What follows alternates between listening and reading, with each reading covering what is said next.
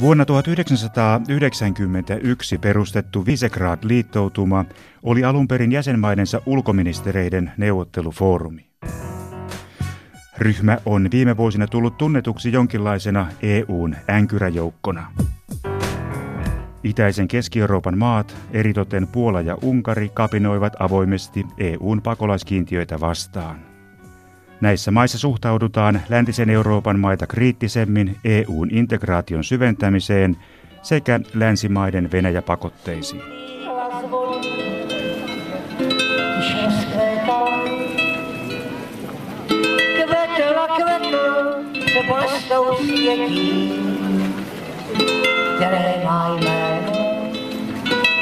které Visegrad-maissa on myös toteutettu Lissabonin sopimuksen vastaisia oikeusvaltioperiaatetta rikkovia perustuslakiuudistuksia. Anjem Hondury, który zasłynął żądaniem wprowadzenia szariatu w Wielkiej Brytanii, powiedział Jednego dnia prawo szariatu zostanie... Milan Nich on Slovakian ulkoministeriön entinen neuvonantaja. Hän on eturivin itäisen Keski-Euroopan maiden politiikan asiantuntija ja toimii nykyisin Saksan ulkopolitiikan instituutin vanhempana tutkijana.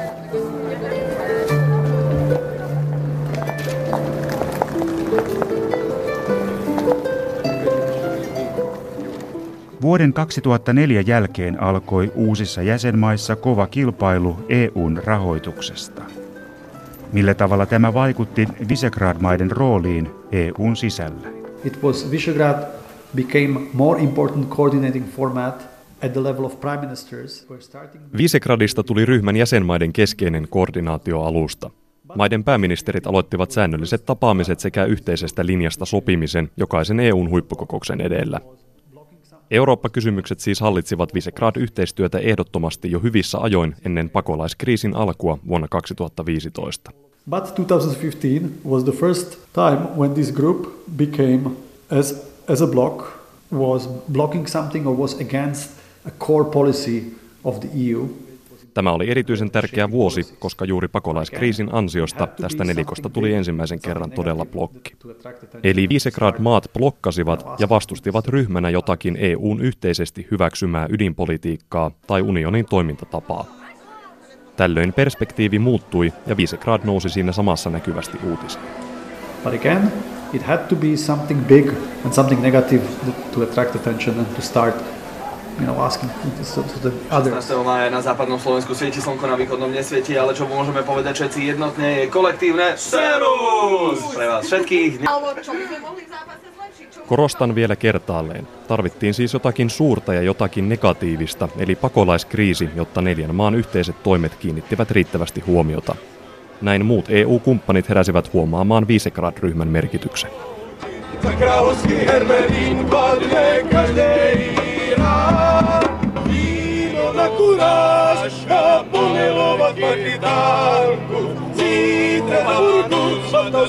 Zavíří.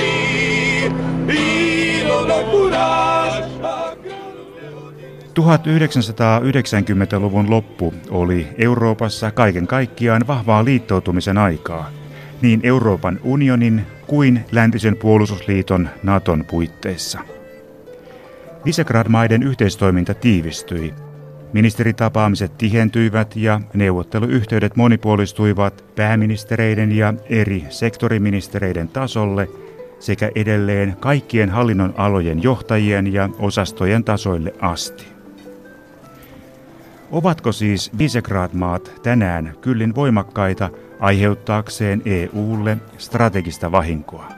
No, they are causing damage by challenging the fact that they make their own changes to the judicial system, for instance, which goes beyond the line of rule of law. Visegrad-maat aiheuttavat vahinkoa tekemällä sellaisia muutoksia kansalliseen perustuslailliseen järjestelmäänsä, mitkä tarkoituksella menevät alta riman. Eli ne rikkovat tahallaan EUn lakeja. Nämä maat pakottavat EUn turvautumaan Lissabonin sopimuksen seitsemännen artiklan mukaisiin vastatoimiin. Tämä proseduuri käynnistyy, kun joku jäsenvaltio on rikkonut EUn säännöstöä, esimerkiksi oikeusvaltioperiaatetta. Visegrad-maat kyseenalaistavat siis EUn komission oikeuden ryhtyä vastatoimiin jäsenmaita vastaan. Tästä näkökulmasta katsottuna kyse on huimasta strategisesta haasteesta, koska EUn instituutiot näyttäytyvät neuvottomina. Ne joutuvat tyhjin käsin myöntämään kyvyttömyytensä tehdä asialle yhtään mitään. Itse asiassa ei ole mitään väliä, jos tämä EUn neuvottomuuden paljastava haaste tulisi vaikka Etelä-Euroopasta. Eli on sinänsä se ja sama, onko haastaja Kreikan pääministeri Tsipras vai Unkarin pääministeri Orban. Keskeistä on, että tässä paljastuu eurooppalaisessa projektissa oleva heikko kohta.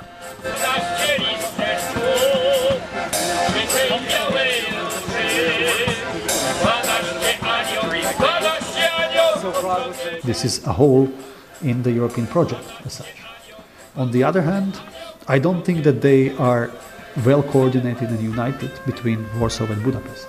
Because what I see is two governments that are very much focused on domestic. Toisaalta en usko, että Varsovan ja Budapestin välillä toimii erityisen hyvin koordinoitu yhteistyö. Minä näen kaksi hallitusta, jotka ovat hyvin keskittyneitä omiin kotimaisiin visioihinsa ja tavoitteisiinsa. Ne haluavat olla voimakkaita omassa maassaan. Konservatiivisella ideologiallaan ne haluavat saada ja säilyttää laajan kannatuksen oman maan väestön keskuudessa. Näiden hallitusten johtomiehet eivät siis halua jonkin eurooppalaisen projektin rajoittavan heidän valtaansa. Their message to Brussels is we want status quo. If you are reinventing post-Brexit Ja siksi heidän viestinsä Brysselin suuntaan on, me haluamme säilyttää asemamme ja tilanteen ennallaan. Jos te haluatte elvyttää eurooppalaisen projektin uuteen uskoon Britannian eron jälkeen, niin olkaa hyvä, mutta ilman meitä. Jättäkää meidät rauhaan. Tämä on haaste näiden maiden kanssa. Ja tämä on ongelma niille, jotka haluavat pitää yllä eurooppalaisen yhtenäisyyden Brexitin jälkeisessä 27 maan EU:ssa. He kohtaavat ei vain yhden tai kaksi, vaan useita jäsenmaita, jotka sanovat, me istutaan nyt penkin päässä ja odotetaan millaisiin ehdotuksiin sinä oikein päädyt. Sen jälkeen me sanotaan joko kyllä tai ei. Ihan sen mukaan, mikä sopii meidän intresseihimme. Mutta me emme halua olla sen kummemmin osallisina.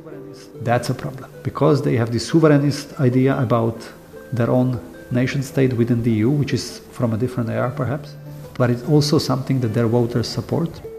Ongelman luonne on se, että useiden jäsenmaiden johtajilla on itsehallinnollinen idea omista kansallisvaltioistaan EUn sisällä.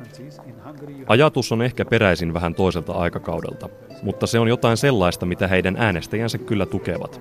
Tai ainakin nämä poliitikot pystyvät vakuuttamaan äänestäjät siitä, että tämä itsenäinen ideaali on maan etujen mukaista. Again, you have differences. In Hungary you have the opposition is almost not existent and very small and you don't have other narrative. Whereas in Poland you have very strong other narrative uh, saying, no, no, no, this is against our long-term interests and Poland should be part of reinventing Europe. We should be part of core. Korostan kuitenkin, että Visegrad-maiden välillä on eroja. Unkarissa oppositio on olematon ja kukaan ei oikeastaan pääse tarjoamaan hallituksesta poikkeavaa versiota kertomukseksi maan tulevaisuudesta. Puolassa sen sijaan on runsaasti hallituksesta poikkeavia ja vaihtoehtoisia visioita. Puolassa esiintyy myös kannatusta tarinalle, jonka mukaan Varsovan nykypolitiikka vahingoittaa maan pitkän tähtäimen etuja ja Puolan paikka on osana EUn säännöstöä kontrolloivaa unionin ydintä, koska se vastaa Puolan kansallista etua. Puolassa pidetään vaalit vuonna 2019 ja katsotaanpa minne kehitys vie. Koko tapausta ei siis ole vielä menetetty. Let me point out that today it's, the challenge comes from, from Poland and Hungary and tomorrow it can come from other European countries. Mutta sallikaa minun painottaa, että tänään ongelmat tulevat Puolasta ja Unkarista, mutta huomenna vaikeuksia voi ilmaantua muista jäsenmaista. Haluan tehdä selväksi, että kukaan ei voi sulkea pois sitä mahdollisuutta, että joku muu EU-maa valitsee itselleen kansallista suvereniteettia vaalivan hallituksen. Ja tällaiset maat lyöttäytyvät samaan tiimiin Puolan ja Unkarin kanssa. Visegradissa tilanne on kuitenkin tämä. Kaksi maata liikkuu kohti itsevaltiuden suuntaa ja kaksi maata kohti EUn ydintä. A co to jest wieliczka? Kopalnia soli. No ja myślę, że Wawel, no Wawel przede wszystkim, nawet nie trzeba daleko iść, no bo rynek jest jeden, drugi, ten mniejszy. Kościół mariacki. O właśnie, no tu jest pełno kościołów, czy ten nawet tam dalej. restauracje na Kazimierzu. Przede wszystkim Wawel i Wieliczkę koło Krakowa. To są dwie dla mnie najgłówniejsze rzeczy. A co to jest wieliczka? Kopalnia soli. Wawel przede wszystkim.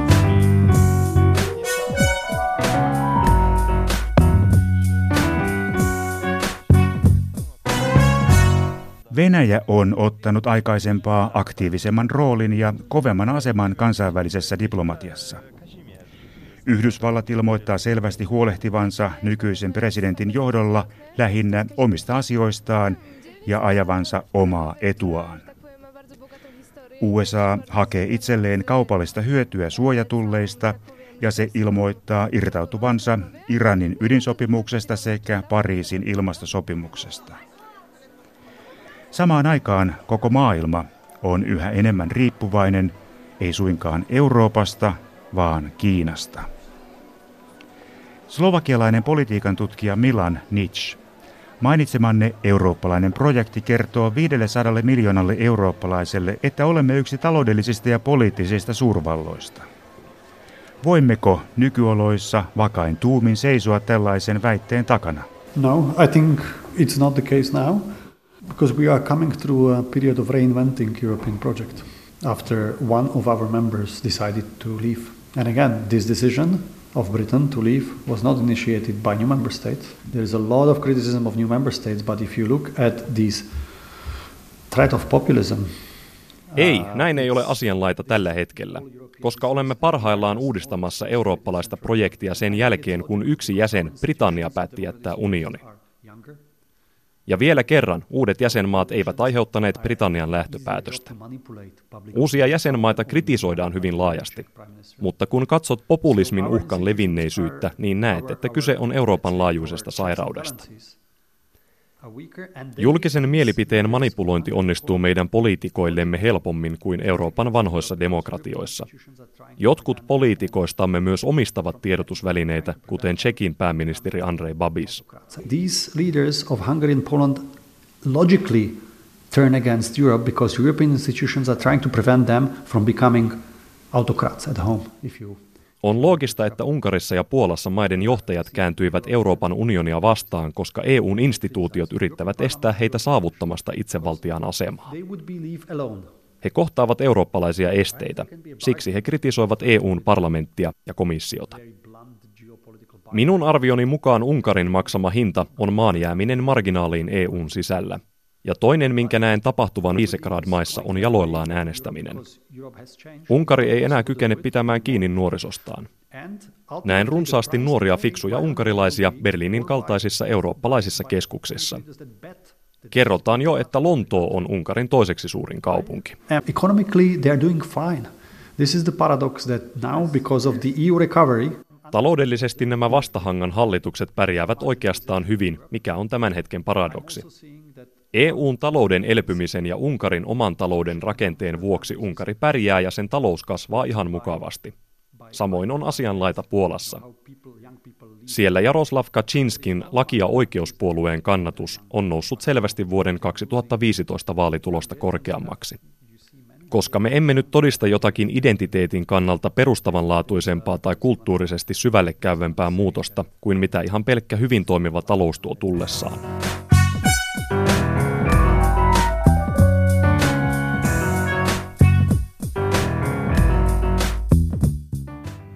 And I think now it's very, I think we are reaching, and this is something deeper. There is the end of conversion myth in Central Europe. People lost faith that they would converge and they would catch up with Western Europe. If you look at wages, at average wages, Tämä on jotakin syvälle luotaavaa. Olemme itäisessä Keski-Euroopassa saavuttaneet EUn siirtymävaiheen päätepisteen. Ihmiset ovat menettäneet uskonsa siihen, että läntisiä vanhoja EU-maita ja itäisiä uusia jäsenmaita yhdistävä siirtymävaihe enää jatkuisi minnekään. He eivät usko pääsevänsä Länsi-Euroopan maiden kanssa samalle tasolle esimerkiksi palkoissa. Jos katsotte keskimääräisiä ansioita, niin on merkille pantavaa, että finanssikriisin jälkeen palkkojen nousu idässä on pysähtynyt. Tsekin tasavalta on taloudellisesti edistynein itäisen Keski-Euroopan maa. Ja Tsekissä palkat ovat vuoden 2008 tasolla. people lost faith that European project is benefiting them rather than Western investors and companies or multinationals. Ihmiset menettivät uskonsa siihen, että eurooppalainen projekti hyödyttäisi heitä. Sen sijaan EUn kehitys on hyödyttänyt yksin omaan läntisiä investoijia ja monikansallisia yrityksiä. który zasłynął żądaniem wprowadzenia szariatu w Wielkiej Brytanii, powiedział: Läntiset yhtiöt ovat haalineet merkittäviä etuja ulkoistamalla tuotantoaan halvan työvoiman perässä meidän maihimme, mutta he eivät ole nostaneet palkkojamme. Wami ktoś inny niż Allah, to jest to forma ucisku. Dzięki naszej polityce i ten wasz reżim zostanie. Tämä on vain yksi monista meneillään olevista systeemimuutoksista. Elämme meidän maissamme myös jonkinlaista kotimaan politiikan siirtymävaihetta. Ja nämä muutokset heijastuvat sitten edelleen meidän EU-politiikkaamme. Unkari neuvottelee miljardien dollareiden mittaluokan kiinalaisista investoinneista Unkariin. Samaan aikaan Viktor Orban ylistää Vladimir Putinia ylimmäksi ystäväkseen ja solmii energiapoliittisia yhteyksiä Unkarin ja Venäjän kanssa.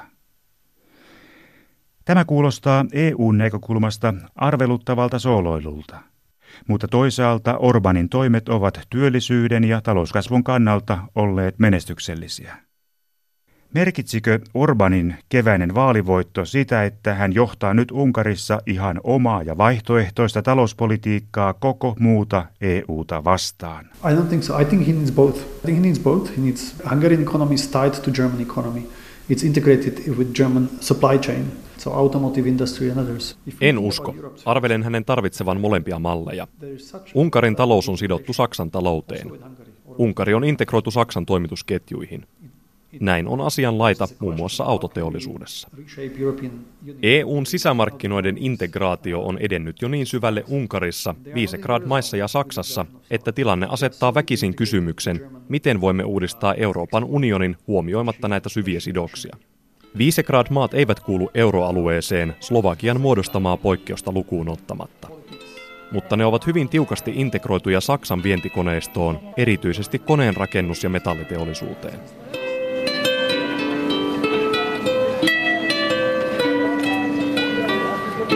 Onko tässä syy sille, että EUn vaikutusvaltaisin maa Saksa ottaa niin rennosti, eikä käy nykyistä vahvemmin Puolan ja Unkarin kimppuun, vaikka nämä maat loukkaavat EUn sääntöjä?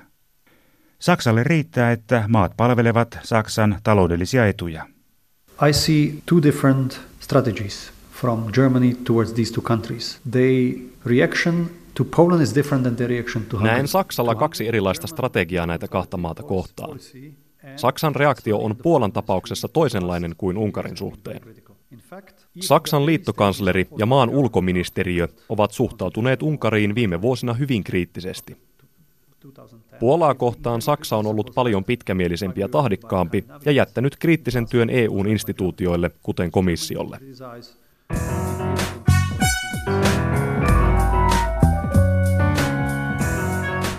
Saksa todella kamppailee nyt pitääkseen Puolan mukana unionissa, eikä lähde mukaan Ranskan uuden presidentin Emmanuel Macronin uskaliaisiin uudistuksiin. Puola on Saksalle tärkeä suuri itäinen puskurivaltio. Eli en usko, että Saksan politiikka tässä suhteessa juontuu taloudesta. Kyse on strategiasta.